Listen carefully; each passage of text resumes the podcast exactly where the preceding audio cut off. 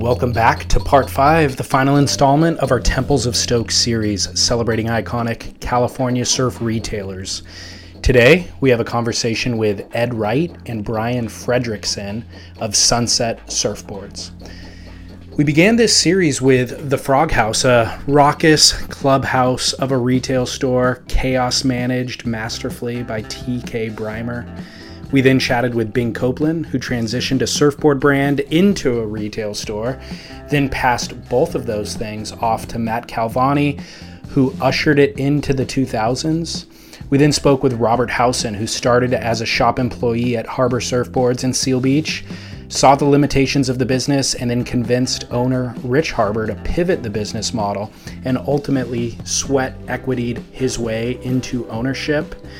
Episode 4 was with Josh Hansen, second generation co owner of Hansen Surfboards, who built a brand around a surfboard label that is now 20,000 square feet of retail space, managing 55 employees. Well, today we sign off this series with an iconic surfboard label that really kind of trained up many important shapers, laminators, sanders transitioned it into a retail store that even employed our very own Scott Bass. Eventually expired its life cycle as a retail store, and despite the various business evolutions and detours, has always continued to output high quality handmade surfboards up until this day. Sunset Surfboards. But before we do, I wanted to introduce actually a really amazing new sponsor for our network of podcasts here. The company is called Vaer Watches. And I was actually fed one of their Instagram ads just one day, a couple of, I don't know, a month ago, just scrolling Instagram, an ad pops up. And I saved it because I wanted to dig in and learn more when I had the time. I was just kind of doing a quick scroll. And the reason why I saved it was it was a clip of a guy doing a turn on the wave, but he was wearing kind of a fancier than normal watch in the water. So within a week, before I even had time to go to their website and kind of investigate, I got an email from a friend introducing me to the founders, Ryan and Reagan. Both are surfers, both podcast listeners. They started the company in 2015 with the goal of designing a watch that you'd really never have to take off, kind of rugged and durable enough to wear in the water in the morning, and then stylish enough to wear into the office um, or even out later that night. And they totally nailed the concept. So they actually sent me a watch and uh, it's kind of the perfect size. It's the perfect weight. It fits over or under your wetsuit sleeve. The dense woven nylon strap dries super quickly so it doesn't kind of leach water out onto your pants or throughout your day. And it's more fashionable than your bulky rubber tied watch. So every purchase actually comes with two of those straps, so you can actually pick the color that you want or the two colors that you want. They have leather straps as well. Anyway, the watches are obviously waterproof. They have a 10 ATM depth rating, sapphire crystal, and Swiss quartz movement and they are assembled in the United States. Vaer is spelled V A E R. It's VaerWatches.com, and our promo code is SURF10, the number 10, so SURF10, which gets you 10% off your entire purchase. And of course, it supports this show. So definitely check them out. Vaer Watches, promo code SURF10. Really glad to introduce you to these guys. It's a fantastic product. So, without further ado, I hope that you enjoy my conversation with Ed Wright, founder of Sunset Surfboards, and his longtime partner in business, Brian Fredrickson.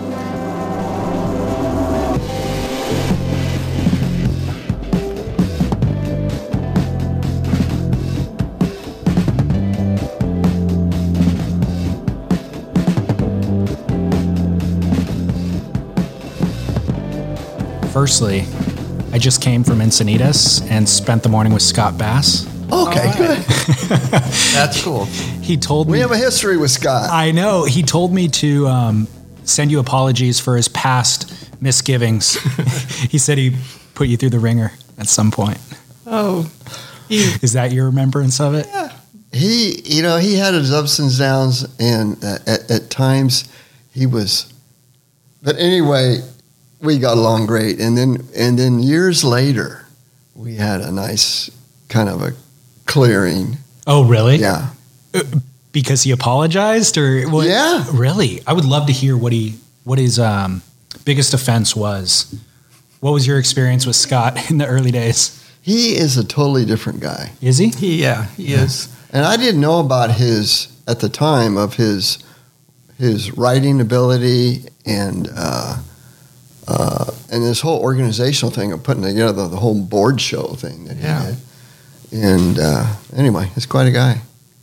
Mostly Yeah. with Scott, I just, he and I just surfed together a bunch. Oh, okay. And uh, I introduced him to some different kind of music than he was used to listening to, stuff like Aretha Franklin and Oh, wow. blues and stuff like that, that was a little different. So we had that in common, but mostly we just surfed. Yeah. Gave him a couple boards and, you know, I didn't, I wasn't his boss at the time, Oh, okay. you know, so Ed probably had to deal with him more than I did. right, right, right. Um, yeah, I've only known him in the last, I don't know, eight years or so. So I've only known this new version of Scott. But he fessed up. He fessed up. That was the first thing he said. Yeah, yeah, yeah. Um, we'll get into a lot of things. Part of the ongoing theme with the various shop owners that I've been talking to is employees. Like, they are the lifeblood of the store, and there's not a lot of financial incentive like to choose that line of work as a career path. But what's interesting is at some of these shops, you see that they have great retention. You know, like they'll have employees, a 17 year employee at the surf shop or whatever. And now shops that are dealing with millennials, you know, just managing the staff is different now than it was in the 80s or whatever. So it's kind of been interesting. Let's start with the origin story though. Um, Ed, how'd you get into uh, board building prior to retail shop ownership? What was your entry point into the world of board building? Uh, building boards in my garage. Okay. And what, what year are we talking? When did you 1st We're start? talking 62, 63, Okay. and um, Whereabouts? Encinitas, Leucadia. My parents had a house up on Neptune there, Okay. uh, which is just down from Beacons in Leucadia. And uh, but my dad had been in surfing. He built his first board in a wood shop in 1935 Holy cow. at Huntington Park High, and he's the one that ultimately got me involved in surfing, and uh, he helped me build my first board, and uh, so that and he moved us to Leucadia in 1958. I started surfing in '59, and but we've always been a hands-on kind of person. Gotcha. And so, ding your board, you better learn how to fix it. You know, so I started doing ding repair in the garage, and then built a couple of boards that were pretty much disastrous.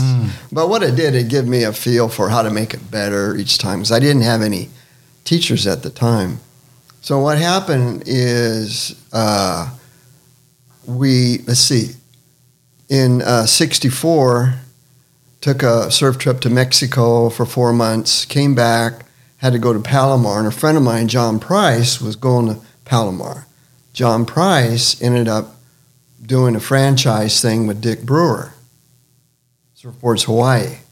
And I'm there trying to finish up school, and he says, Hey, Ed, you need a job. Sure, I need a job. I just got back from Mexico and I had nothing. So, start. He says, Well, whatever you don't know, I'll teach you. And so that's kind of how it started in doing fins. I even glassed some boards, a little sanding, and uh, and then I started doing uh, fin sheets. And then he says, "How'd you like to learn how to do tail blocks?" Yeah, sure. So grinding tail blocks, and then nose wedges were really the tough ones. So, but he saw that as long as I was conscientious and took my time, it would it would be a good job Yeah. you know, and I was always there. Hmm. I mean, I was always there. Um, where were you getting materials from at that point? It was That was- polyurethane. Yes. Okay. You know, and uh, volan cloth Okay. kind of thing. But it was right down in Leucadia, and uh, I don't remember the address. Right next to Littlemore Restaurant on the corner there was where Surfboards Hawaii was. And they were, the materials were coming from Clark Foam, Walker. Uh, we were using Walker foam. okay. Yeah, we were using Walker foam, and uh, Kettenburg delivered the the resin and the fiberglass and all Okay. that. Yeah. And who were your reference? Po- obviously, Brewer is an identifiable name. Um, who are your reference points at that time? Were there other board builders around? What style of boards were they making? And how many boards are you doing a year or a month? Or Right. Well, at that point in my life, we were. John Price had worked for Hansen's, and I knew Don and would go down to the shop, and just that door didn't open for me, and uh, so the door at Surfboards Hawaii opened, and so eventually he says, "Well, how would you like to learn how to shape?" I said, "You kidding me?" Well, sure. You know, I was still a student, and uh, so uh, he said, "I'll teach you." which he was a good teacher and he was patient with me and and uh, it just took time, especially learning how to use the planer Mhm. and not. As you can make a mistake real quick, right, Brian? Oh, absolutely. So um, that's how I got started, and the next thing you know, I'm doing five boards a day, and then going up to eight boards a day, and and he's shipping boards all over the United States, and uh, so we got a lot of ex- lot of experience. And uh, it was, an interesting side note is that Al Merrick and Bob Hawkinson were all part of our little group, the surf team, and uh, we got into designing boards and we, d- we came up with the Model A. Do you remember that design at all? I don't. Had the, the, the stringers that go Oh, like yeah, this, yeah, yeah. square tail block, Yep. step deck, and so we, but he wasn't shaping that, so I started shaping all the Model A's, and uh, it's just kind of interesting. And later on, uh, Al moved up to Santa Barbara, and uh, 'Cause, Yeah, Al went to San Diego with yeah, he went Yeah. to San. He's my neighbor down the street, but we went to high school together. That's funny. yeah, I think people only associate him with Santa Barbara. Yeah. Not a lot of people know the No, he, San he grew connection. up in Encinitas. Yeah. Yeah. And then Hawkinson followed him. Pretty much. Yeah, and he's got the glass shop. He glassed all of Al's boards. He's still he's still glassing. Mm-hmm. Yeah. Beautiful, beautiful job. So they were part of that early Surfboard Hawaii t- Right. crew. Right. And then we, Dick would come through, and I'd just watch him for hours shaping guns. And he was always really quiet. And, but he, as long as I stayed out of his way, you know, he's, I could sit there and watch him all day. Wow. Yeah. What a great resource to have. Yeah, yeah, that was great. So that was my beginnings. And that was my kind of foundation. And uh, and then down the road, uh, I I had an opportunity to um, go into business for myself, and uh, so that started in it was November of 1968. What was the opportunity? The opportunity was uh, something I really wanted to do, and I kind of kind of saw how John was doing it, and all the dealers and building boards, and and um, and so the opportunity came with a big boot. He he found out that I was interested in opening my own shop, and that was it. Boom, I was out. Oh, really? Yeah. Okay. Yeah, so I didn't want to open in the middle of the winter, but uh, we we did. It worked out great. It was just a little tough for a while. So I would love to understand like where was it located? What was the objective for the business? You, obviously you have surfboards as your background. What did you want to add to the business to fill it out? Well, um, I had started out small. I was able to secure a rental building downtown Encinitas. Right Okay. now, it's across from Starbucks, Okay. Encinitas. How far from the beach? Uh, well, we're about three blocks from Swami's Okay. And about five blocks from Moonlight Beach, something like that. Okay. Yeah, but we we pretty much always serve Swamis, and uh, so uh, but we started out slow, and um, uh, it wasn't really until and Tony Channon did my glassing at first, and uh, it wasn't much, but it was. Yeah. And then once we, I got a, uh, I once I started picking up a few dealers, and then, and then I decided to start glassing there, and then we had our empl- some employees, and uh, so it, it picks up the chatter as far as what's happening. Nobody gave you a whole lot of thought that you would actually make it. Yeah. You, know, you get a lot of negative, you know. Yeah. But the boards were still good, and uh, we had uh, good quality boards with Channon, and then we had uh, eventually had Gary Stuber glassing for us. That went into uh, Moonlight Glassing. Eventually, I'll get into that. Right. And and uh, so anyway, we really prided ourselves on uh, building a high quality surfboard and uh, trying to keep up and ahead of the design as much as possible. What were you selling other than surfboards? Uh, everything. I mean, we got into a clothing store. I mean, we were uh, wetsuits with the Bernard brothers, who own Surf Ride. They came to work for me, and uh, they had been working for Russell Surf Shop up at Newport Beach. So I didn't really know how to run a retail store. So ah, no, no, you need more of this. You need more of that. Next thing you know, we got all this, and then the thing just took off. Yeah, they were like the first retail employees of Sunset. And they really helped me get outside my shaping room box to, hey, we can sell T-shirts, we can do this, this, this, this, and uh, and so yeah, it started really growing. But you empowered them to make those decisions and gave them the responsibility. Well, we we talked about it, and they talked me into it, and Okay. the more that happened, and we were successful. I was going, wow, you know. I think it lasted for about a year, and then they eventually moved down and opened a restaurant. They were very creative and uh, ingenious, really. The, the two twin brothers. And were they um, carrying a bunch of different brands, or was it all Sunset? It was all? Sunset It was all Sunset at that point. Got it. Later on, we did carry a couple brands from Hawaii. Okay. We carried some Gary Pun- uh, Kanapuni. We carried some um, uh, Stonebreakers. Bill Barnfield and Stonebreaker. Yeah. Yeah, and then Ken Bradshaw. Was my Ken Bradshaw used to.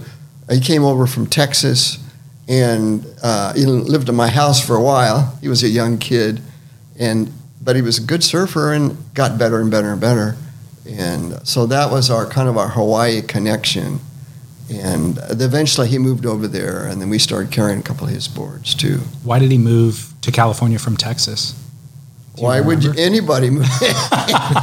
Well, wow, he was- wanted he wanted he wanted some bigger surf. so he had already discovered surfing before. He Oh, moved. yeah. Got it. Yeah. Got it. Got it. Yeah. I didn't know if like his parents moved him out here and then you witnessed him discover surfing. No, I forget. You know, he was he came in the shop, you know, and and had this long hair. He's like fifteen or sixteen, kind of left home.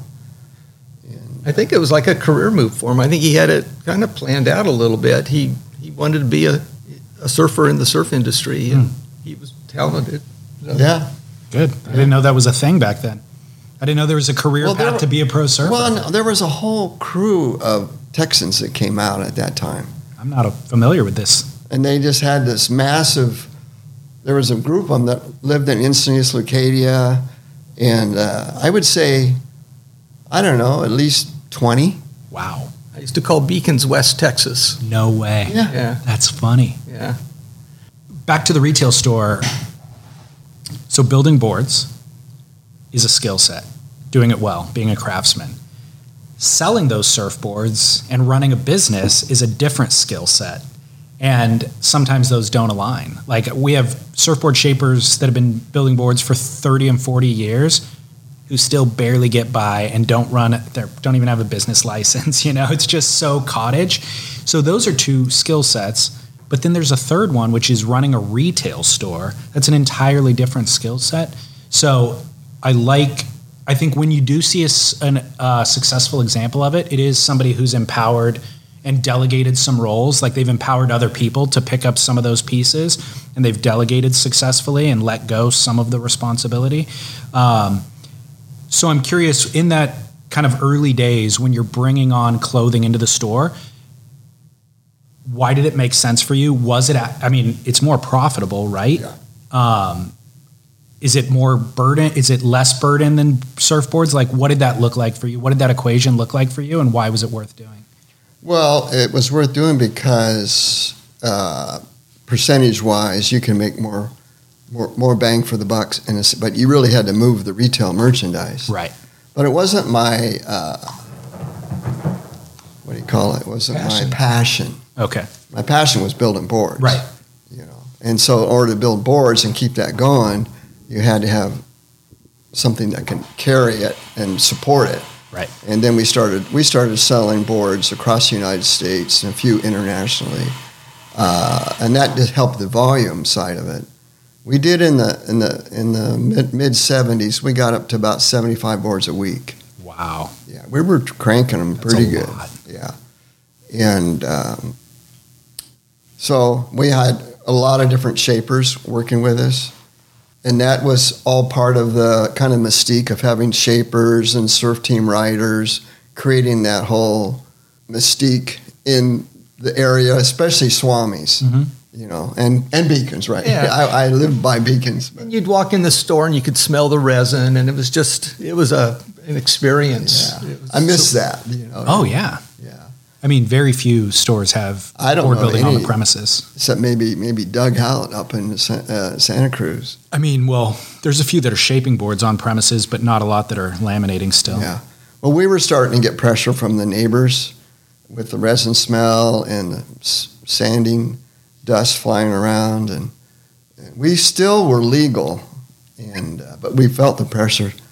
And uh, but the other thing that was happening was the real estate was starting to, and I was able to buy the building, Oh, good for you. and that was a real gift. And In what year? I think it was in '73. Okay. And uh, so, but as we were moving along, um, eventually what happened while we made the split, moving the factory out, was I just figured I couldn't do everything. And uh, so I made a deal with the employees, with the glassing guys. Hey, you guys want to go into business? I'll sell everything at cost. And gets and, and our uh, our manager at the time, uh, Mark Kintz, Oh yeah, was he was going to help them to move up, move to San Marcos, and uh, so they had to come up with some money for themselves to run a business, not for me. And it's a good thing because they were able to to go and make a run of it, and uh, 30 years later they're still there. Which we should say is Moonlight Glassing. Yeah, right. Yeah. I mean, arguably one of the most reputable, high quality, Yeah. successfully run yeah. laminate they're- glassing The, shops. the, the, the Magic Four were all from Sunset. Who were those four? uh, uh, we did Gary Stuber, Peter St. Pierre, we called him Peter Pinline, and then Kenny Mann, who has since passed away, unfortunately. He was the sander. And then Mark Donlin was the rub out guy, kind of a hustler, uh, uh, packaging boards. But he came up with his money, the Right. four of them. And uh, I says, well, you, you know, by, if you have a partnership, you don't have to pay for workman's comp. And you just get your own health insurance policy that way. And it, it made sense, you know. So, and they got some really inexpensive rent out in San Marcos. They got a big building, and away they go. Is it the same building that they're in now? Mm-hmm. Wow. And And then they were just kind of bought out by Christenson Surfboards. right, right. So, how did how do you feel about that decision in hindsight of uh, splitting with them? Is there any remorse, or do you wish that you would have partnered with them along the way, or was it the right decision? Uh, no, I think it was the right decision. I think it was a hard decision. I had to let go of something. And uh, I think ideally, the iconic shop, the way it was run with the glassing, shaping, retail was the best. But it wasn't going to last forever. I could see it wasn't going to last Yeah. forever. And then we had an opportunity to, to I had visions. Okay, well, we're going to make this into a retail store, but we got to do some major remodeling. Okay. So we got out a bank loan, Big project. and we had to bring. We had to anyway. So uh, it really turned out beautiful. And, The build uh, out. Pardon? The build out. Yeah, Yeah. yeah. It turned out beautiful, and I'm also thinking in the back of my head, this someday is going to be my retirement. you know, like today, it's all paid for, so we pretty much just live off the rent. But um, but I kept shaping. You know, I keep I kept shaping, and uh, I still shape. Um, I do customs only. Uh, but it's a love that you have, and Yeah. all my my kids and my grandkids are getting involved in not shaping so much, but just surfing. Yeah. Well, where did you enter the conversation, Brian? What were your early experiences at Sunset? Well, first would have been um, just as a team rider. You know, it's like my actually my sister dated a store manager. I think Rick was Rick Rouse. Was, Oh, was, he was yeah, the yeah, he that's was right. The, he was the manager. You know, early like 70, 71, 72, somewhere in there, and. He saw me riding my skateboard, told my mom I'd be a good surfer. Mom went to Ed, and actually, my first board was one of Ed's hand me downs Oh my gosh.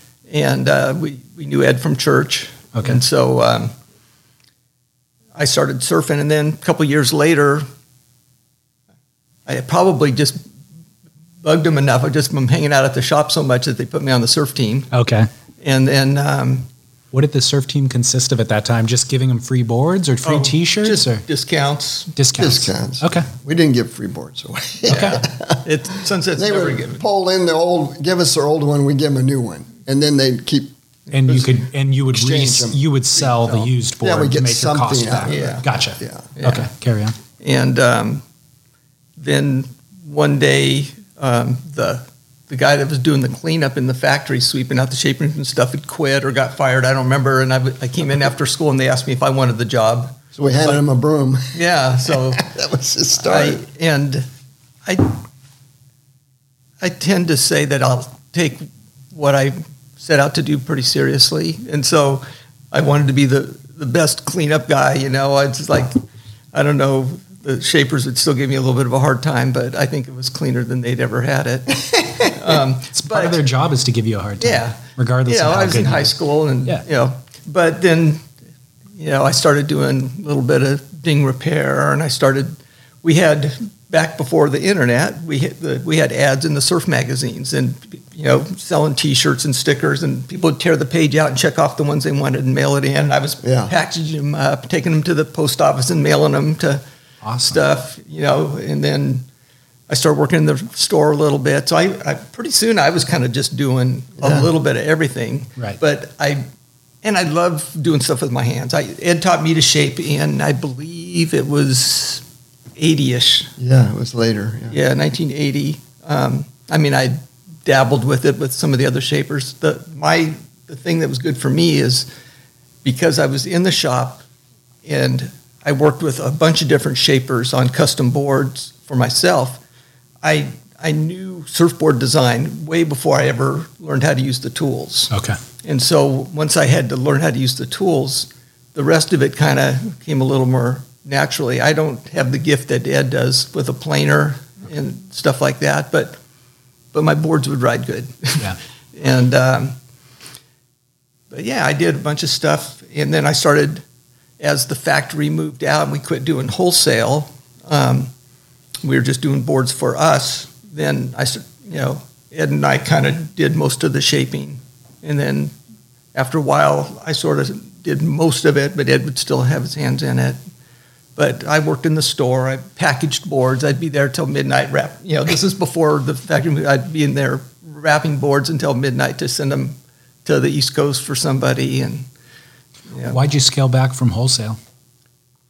Uh, well, once we let go of the factory, we we also let go of a certain profit margin, and you really had to run it tight uh, to be able to have them glass your boards, and then it was really a tight margin. And so after a while, you, you know, we just weren't making it wholesale wise. Yeah.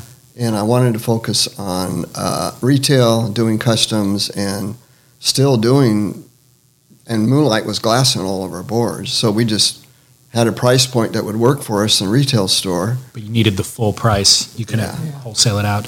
Um, was that a successful pivot? Yeah. Good. And I would say traditionally too, surf shops aren't always the best at paying. So No. we'd send somebody ten boards, but it might take four, four or five months to get paid for them. We only And- got burned a couple times, and it wasn't that much money, but ouch, it hurts. Oh yeah. Uh, So that is part of this conversation, by the way. An ongoing thread in every shop conversation that I've had is there's not enough money in surfboards. So you need the street cred as a retailer to have like a, a board label associate. It's not a true surf shop unless you're making surfboards, you know? And problem is you can't make enough money to have a successful retail shop. Yeah. So what is the right alchemy? And part of it seems to be, you know, charging full retail price, not wholesaling, and then having soft goods. Oh yeah, the Higher. soft goods. uh, carried you through. Right. And the surfboards brought people in, and you, hopefully you just you made a little money or break even on the boards, but it was a love affair with the boards, Right. you know, and the people that ride them. Mhm. And it helps build a strong brand. yeah, Like people will want a sunset shirt because the boards are so well regarded. Yeah. They wouldn't want the shirt if there were no surfboards. yeah. We're going to take a quick break and then I'll be back with more from Ed Wright and Brian Fredrickson. Hey, since you obviously like podcasts, you might want to check out Optimal Living Daily, where I simply read articles to you just like an audiobook, but from a bunch of different authors. One short reading every single day of the year to help you learn, grow, and live a more meaningful life, covering happiness, personal development, minimalism, and more from very popular writers. It's changed my life for the better and hopefully will for you too. Check it out and subscribe for free wherever you listen to podcasts. Again, that's the podcast, Optimal Living Daily. Um, so, what did the retail shop look like when you made that transition? Well, um, it we Probably tripled our space or Okay. quadrupled our space. yeah retail it it, it gave us a lot more space, and uh, it, it took us a while to try to generate enough sales to cover the space, and and then it worked for a while. And then eventually we cut back on one on the north side of the building about fourteen hundred square feet, and uh, just had I think we had twenty five hundred square feet, and. What was behind that decision? Why'd you cut back? Um, the surf industry goes through ups and downs, and we were having a a, a little bit of a downtime, and uh, um, I even had an opportunity to take a job with uh, a, a wave making uh, company called SurfTech, which has not, nothing to do with the surfboard company called SurfTech, but they make they make wave making machines for water parks. And this was in 85. I actually worked for them for a year. And uh, In what capacity?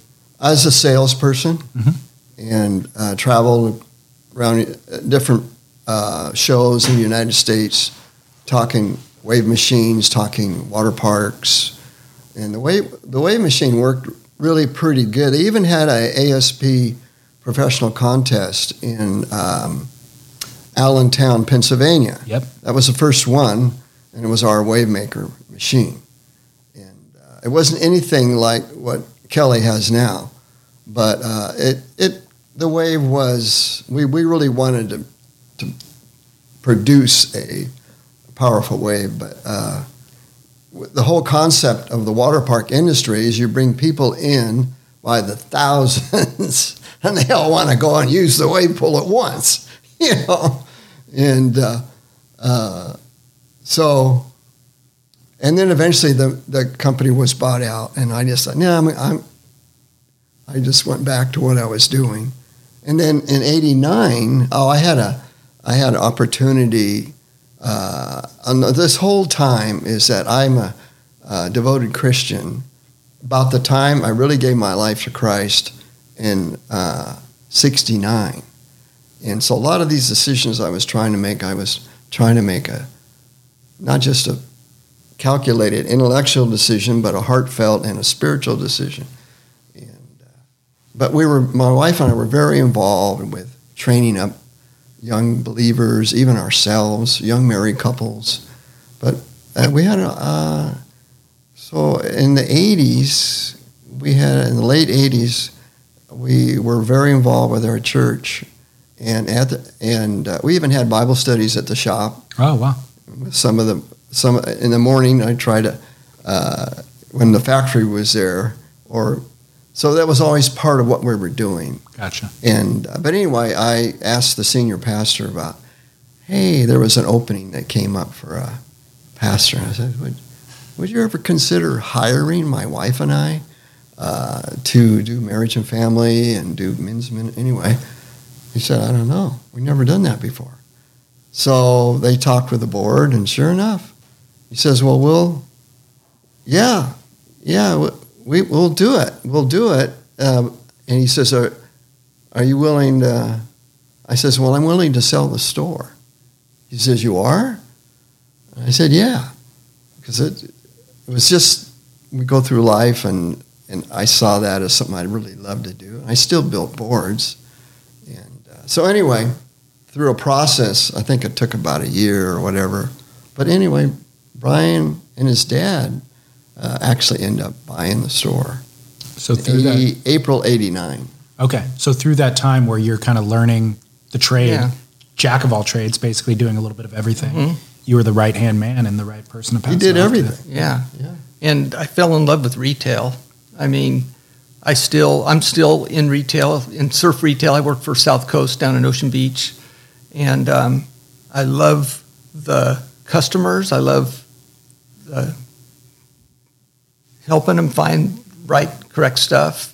Um, I love building boards for people. I love doing customs. I build boards and we put them on the floor and we sell them. But I love doing custom boards for people because I just I want to just pass that stoke on, Mhm. you know. And and I've been doing it long enough. I have a pretty good idea how to steer them. You know, it's not always right there, but um, I have customers that have been I've been building boards for for gosh, I've been shaping almost 40 years. So I probably have customers that have been Yeah. I've been shaping boards for for 35 years. You know.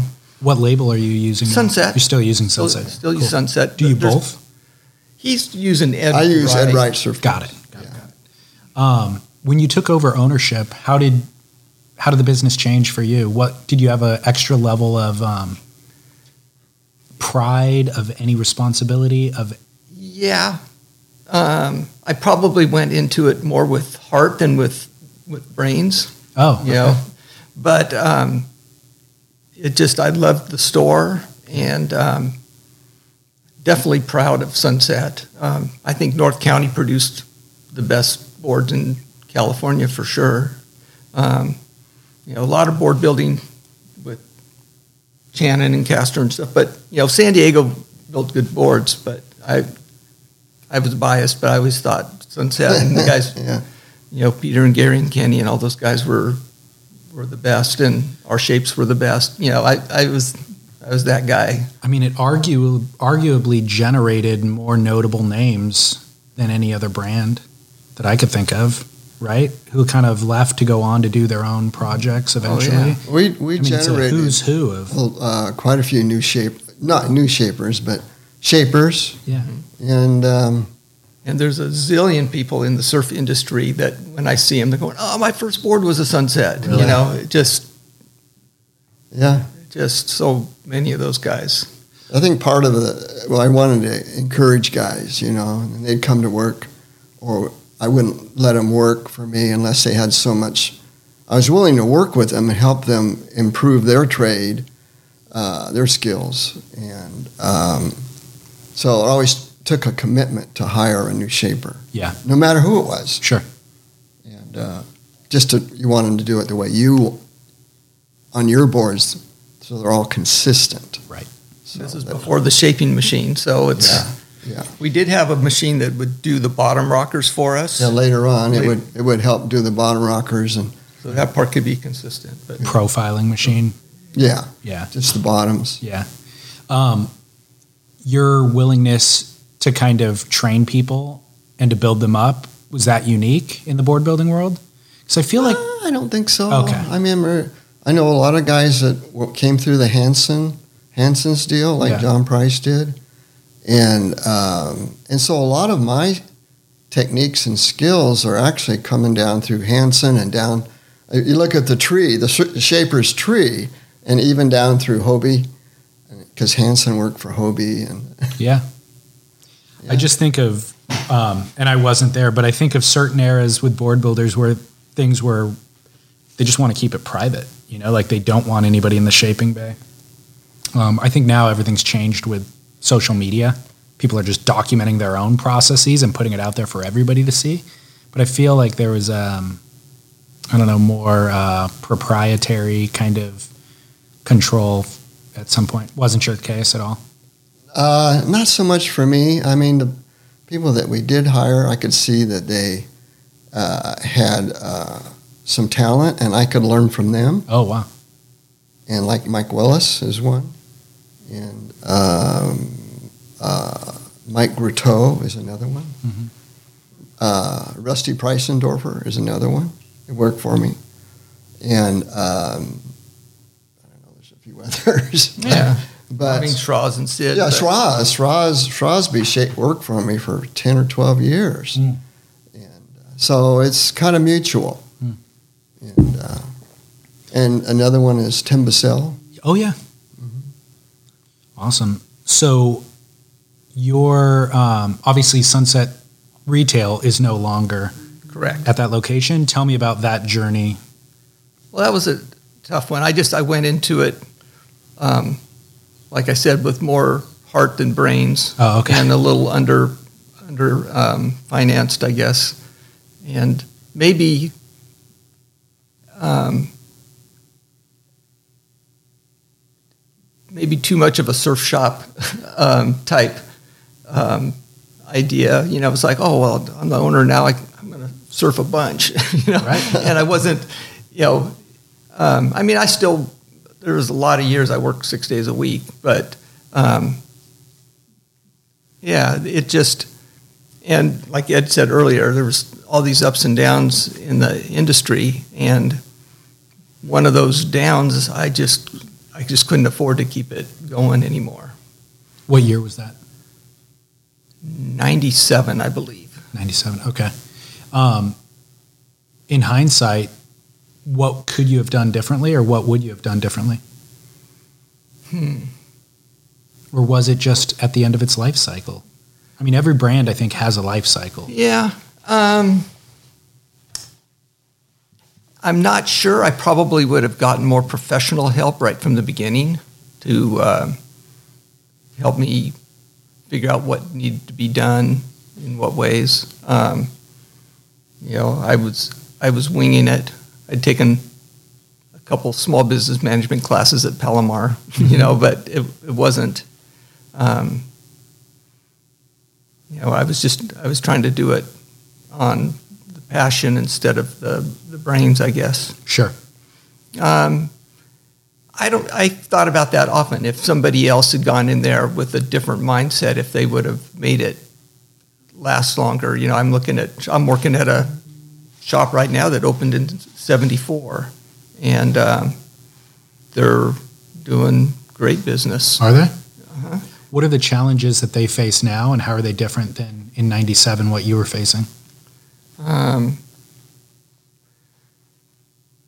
I think their challenges are more personnel and um, and probably leadership a little bit.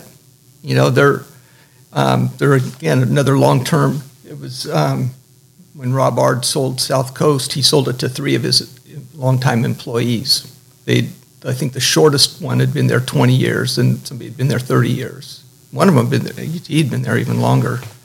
Um, so they they were hardcore, dedicated shop employees that bought it, and they're and they're making a good run of it. I mean, they're and their location is like a prime retail location. You know, Ocean Beach is just an amazing amount of people through there. Yeah. You know, it'd be like having a shop on Front Street in Lahaina. You know, it's just like it's it's just like such a great location. Um, but they definitely have their challenges. Um, yeah, Mostly personnel related? I I would say they um, they have a harder time getting you know that. I mean, the owners are those long term employees. They have a harder time getting that type of employee now. That type of loyalty You from know, an employee? Ed, Ed had me, and then later on, I had Scott Overland, who's the Dakine rep now. Scott came to work for me, and he was like just indispensable for me. You know, they have uh, South Coast has five stores, and um, they have a couple of those long-term, real dedicated people, but um, there's enough other people that that there's still challenges. I mean, it's it seems to me this is kind of I think the main part of the conversation and why um, Surfing Heritage is doing this series is that retail now and like big box retail, you know, surf big box shops that aren't built on a surfboard label, it's an entirely different thing. And um, when you come from the background you guys came from, you did it because you loved.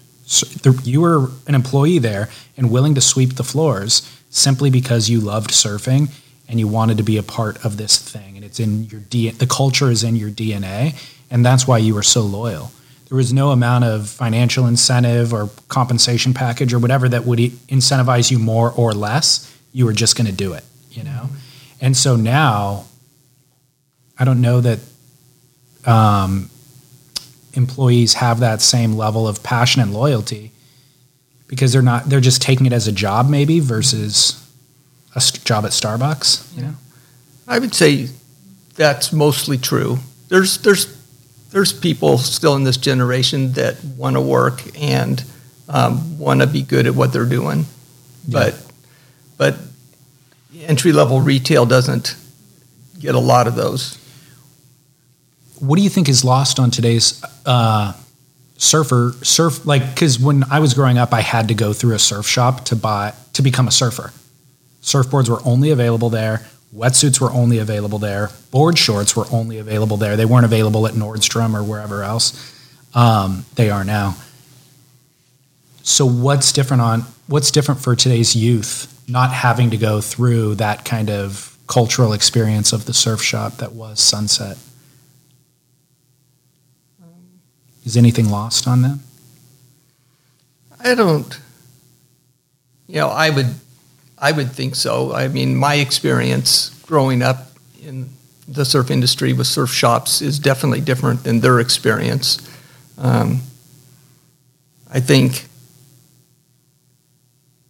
it's help. You know, the availability is helping the surf industry at, to a point, but it's also um,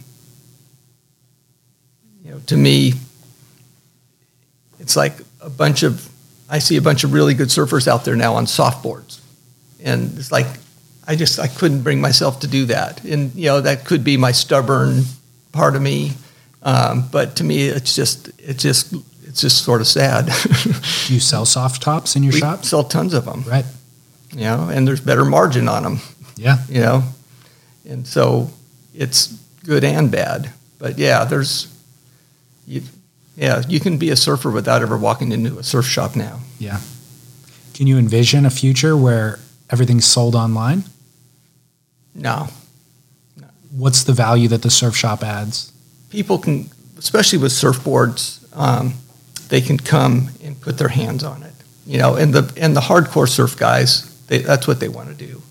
The new, you know, I mean, maybe the newcomers, you know, 20 years from now, the guys that are newcomers now will be the old time guys, and everybody will be buying online. But I think as they get more into the sport, they're going to appreciate the differences in a surfboard and and want that feeling of putting it under your arm, going, yeah, this is the one, or talking to a guy that builds them, you know, and saying, you know, I have this board, I like this about it, but it doesn't do this. What can we do different, you know? And and I can help that guy. I can get him a different set of fins. I can shape him a board with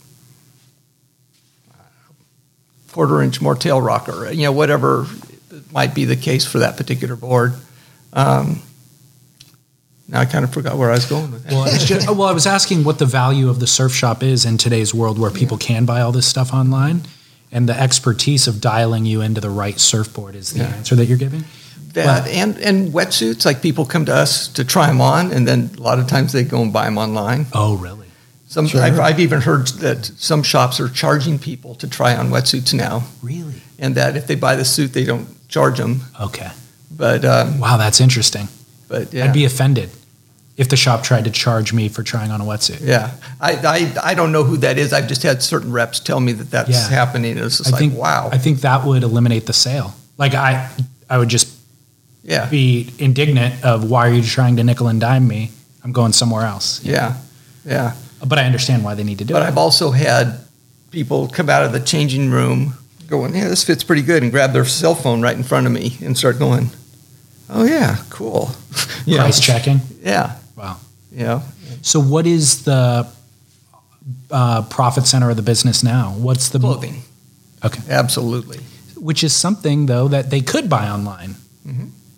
You know, But- like they have to come in for the surfboard because they want to have that expertise and the feel, and yet the surfboard still isn't.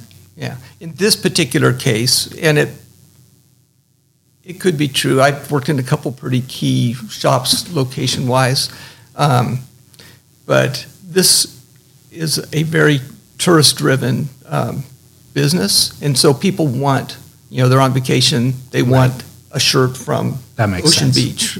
They want a San Diego shirt. You know, Yeah. they want they didn't pack enough clothes. They want to you know wear- get a new shirt for dinner tonight. Um, you know, they don't know they don't need to want to shop online when they're on vacation. That makes perfect sense. You know, and that's why this location is just gold. Ed and Brian will be back in just a moment to share their thoughts on the consignment model and what they're building currently for Sunset Surfboards.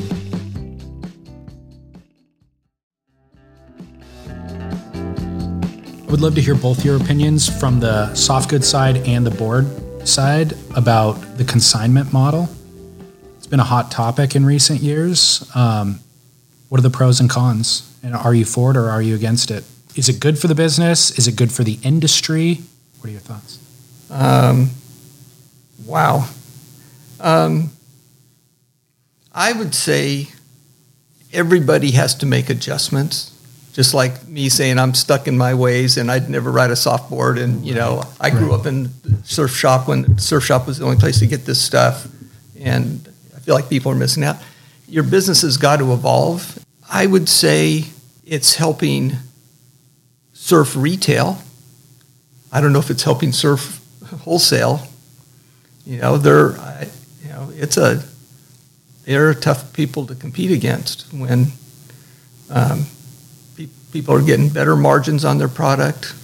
Um, they don't have to pay for it until it sells, and they do tons of promotions and demos where people can um, ride the boards first and then uh, get directed to a shop to go buy it Yeah. you know, and they're, I think they're pretty good about not selling to, you know, people, you know, people in the industry can go there and get a surfboard, but they don't sell to, they don't sell retail. They, they keep it, you know, they're, they're, they work hard for their dealers. Protect the retailers a little Yeah. And so I think it's good for the retail stores, but the, you know, the guys that are building, you know, four or five hundred boards a year um, are probably not going to like that. Yeah. Do you have any thoughts, Ed, on the idea of the consignment model and what it how it affects the business as a whole, the industry?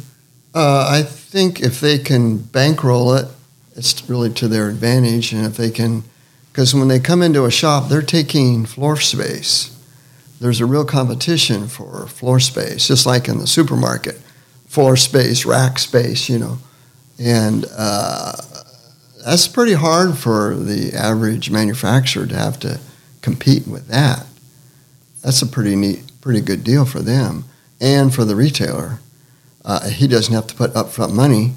He can use that money to buy other product, especially clothing, uh, to give a higher margin. He's just got to pay his bills. When it comes around, he's got to be able to. Yeah. Okay, I got to. Yeah. You know, so that's competition, and it's just the way it is. Uh, I think for the small little shop, uh, there's not as many mom and pop stops shops around anymore, but they can still survive and and have their own mystique about them, uh, have their own following, uh, and not go with a big retail. Right. You know, like Brian works, they have four, five stores. Five, five Yeah. stores. Yeah. And I think the small shops are way more dependent on back to the employees. You know, there's got to be a reason for somebody to go to that small shop. Yeah. And if you walk in and there's somebody there that doesn't really care if they're there or not, those little shops aren't going to last. But if there's somebody that's dedicated and has the passion, Yeah. then those guys can, you know, uh, and have the experience and knowledge. That's, you know, that's key. Yeah. Um, What are your guys' thoughts on the state of the current board building industry right now? How do you feel about it? What are the threats now, and how how is that different than what they were in previous decades? Well, I think with the excitement of surfing, my little granddaughter's nine years old, and she's at surf school down here at, at Moonlight Beach. Mm-hmm. And then we brought her up, and she got on one of the soft boards and stood right up on it. She's getting the bug already, you know. And uh, the local shops can really help uh, formulate that community atmosphere to come into the shop. Uh, but I, surfing's here to stay, and now the Olympics, and it's going to take on uh, a whole much larger world sphere. I think of marketing around the world. I don't know what the industry is now. It's a couple of billion dollars, and um, it'll you know it'll just there's no stopping it. I don't think people get jazzed on surfing. Mm-hmm. With wave pools, it's not, it's not limiting it to the coast now. You know, they can. They've got a couple in Texas that people I know guys from San Clemente right by Trestles that took trips to uh, um, Texas to go surf. Yeah, I've done it. Yeah, and so that's opening it up. But I think as far as threats to the small board builders, um, it could be a plus or minus. Like I said, you got to adapt to what's happening. But um, different EPA laws and different materials Mm-hmm. available. Me personally, for the ninety-five percent of my boards I build are all still hand shaped, Yeah. and some of the new materials, the EPSs and XTR and stuff, are pretty tough to sh- hand shape. Um, What are you writing personally then? I ride a variety. No, for the most, because I like shaping polyboards better. You know, I can make what I'm trying to make a lot easier out of poly. Yeah. Um, and I ride, I ride some firewires. I think they they ride good. Um, and I like riding stuff that I'm selling. I've always kind of done that. That makes Um, sense. is with when I was with surf riding with Rip Curl, I um, I would get boards from different manufacturers just so I'd have that experience of saying, "Well, I rode that board, and Yeah. this is what it was like for me." Now I'm at my age; I'm not the best test pilot anymore, and so that's probably less important. Yeah. But um, but yeah, I I ride mostly poly boards. Um, what's your current relationship like with surfing, Ed? Do you still surf? Yeah, How often? And yeah. Well, I've had some few physical setbacks, but uh, not as much as I used to. But um, I still surf, and I have both uh, EPS boards and uh, poly boards. I like the EPS. I like how light they are and strong they are. I shape them, and uh, and then get them glassed. I have a shaping room at the house, so I. Uh, it's just something I can't let go of. yeah, good. That was a, a neat thing too. When when we did move the factory out, when Moonlight Glassing split off, we kept a shaping room there at the shop, At the shop, and it, that was neat. Where a customer could come in, and I'd go, "Well, heck, come on the back. Let's draw an outline on there, and let's let's do this." Oh, yeah. That's awesome. yeah. I try to keep that home built Right. shop feel. Right. Yeah, that was important. Absolutely. Yeah, it's a rarity nowadays. Yeah. And I think you could only really grandfather it in. I don't know that the city would let you build a shaping bay now in a retail space. You know. Well, the shaping, Shaping the now they have the vacuum hooked to your planer. I get dustier fine sanding the board than I do planing the Really? board because it just it just sucks it all Right. away. Right, right, right. It's amazing.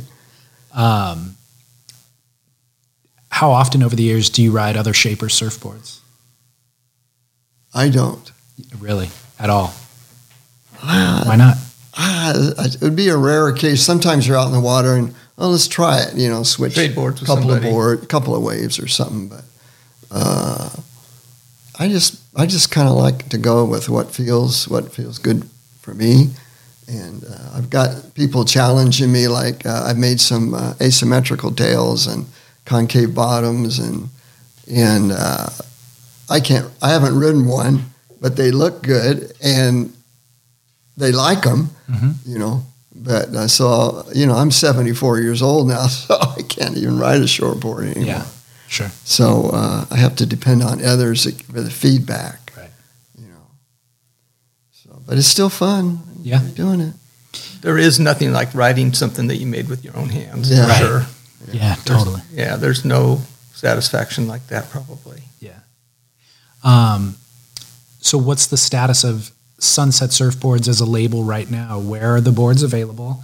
Where are T-shirts available? That sort of stuff. Um, South Coast Surf Shop down in Ocean Beach is where selling boards. I'm doing done a couple customs through there and got a few on the rack, and I'm actually even starting to um, consult or help them with some of their because South Coast is a label of its own. They build surfboards also, and so I'm going to help uh, with a couple of those models that will get scanned and put on the computer, and they'll be made under the South Coast label Got it. but I'll still keep my sunsets in there. T- we have some T-shirts in there. It's it's it's a hobby is all it is right now. It's not a it's not a business at all. I'm not making any money at it. Anything I make um, almost covers my taxes at the end of the year.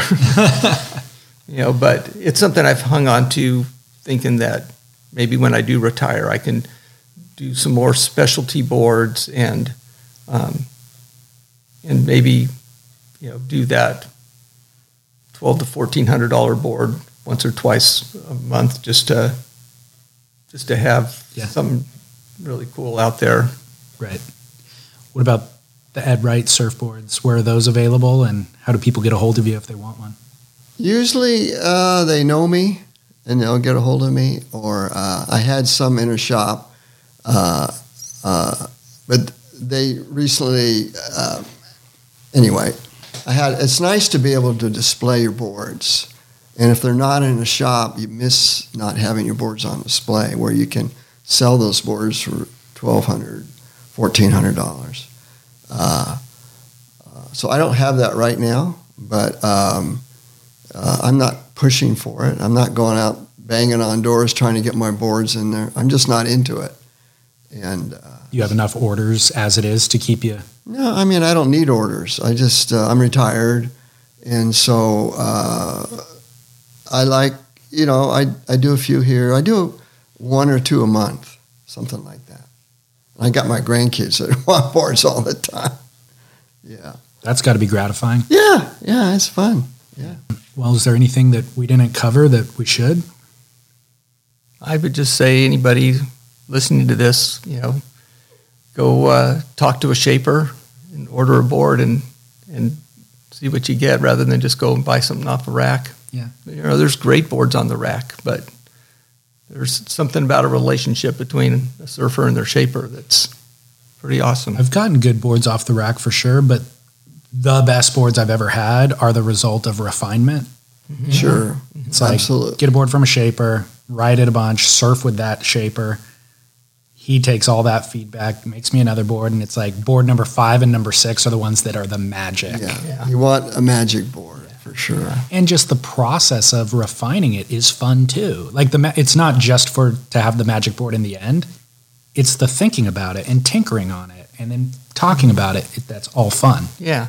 And that's one of the things that is different between surfing and retail and stuff now compared to then is there's a lot of people out there that I guess technically they're surfers, but they have a Wavestorm from Costco and they go, you know, every third weekend with their friends.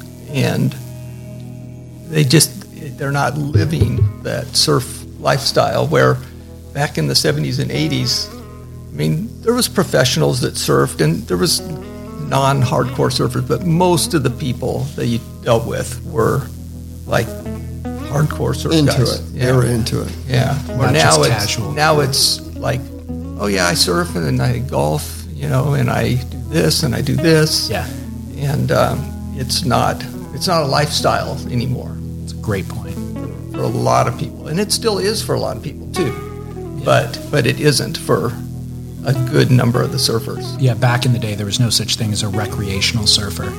Yeah. It was like surfers or not surfers. Yeah, Now there's a lot of in between, a lot of gray area. yeah, yeah. Very good. Well, thank Yeah. you, gentlemen. Thank you. Yeah, you're welcome.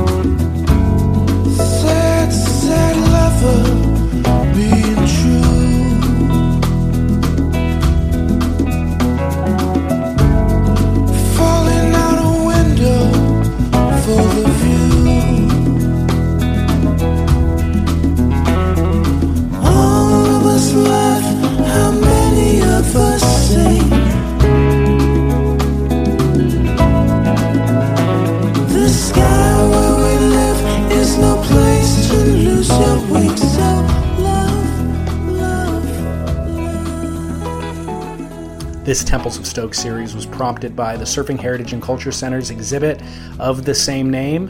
It runs through October 29th, and their website is shack.org, S H A C C.org. And um, Vaer Watches, of course, is today's sponsor. I neglected to mention at the top of the show, but they are a member of 1% for the Planet, donating 1% of all sales to support environmental nonprofits. Outdoor retailer Huckberry said, quote, if you drew a Venn diagram that compared style, durability, and price, Vaer watches would be dead center. When you go to Vaer watches, you'll see over 500 five star reviews. It's just the perfect, fashionable watch that's built for outdoor life. And of course, you save 10% off your purchase with our promo code SURF10. That's SURF10 and that also supports our little podcast network of shows here. Um, so thank you for doing that. It's VaerWatches.com. Surf10 is the code. We're also doing that Rawson surfboard giveaway through September 30th, through the end of this month. Pat Rawson will custom build a surfboard to your specs, a shortboard, limited length of six foot seven, and we'll pick that winner on October 1st. You can actually earn uh, an entry by using the promo code podcast on spyoptic.com. You'll also get an entry if you make a donation of any size on surfsplendorpodcast.com slash donate. You can do that through either PayPal or Venmo. If you have a recurring monthly donation set up, then you're already entered to win, but you can actually double your odds on spyoptic.com again by using that promo code podcast. And by the way, I put a list of all of our sponsors on our website so you can kind of see the promo codes and um, stuff you're going to need, anyways clothing, wetsuits, sunglasses, watches. So consider our partners and save yourself some money when you do that by utilizing them. And um, also, by the way, thanks for all of the nice notes that you've included with your donations.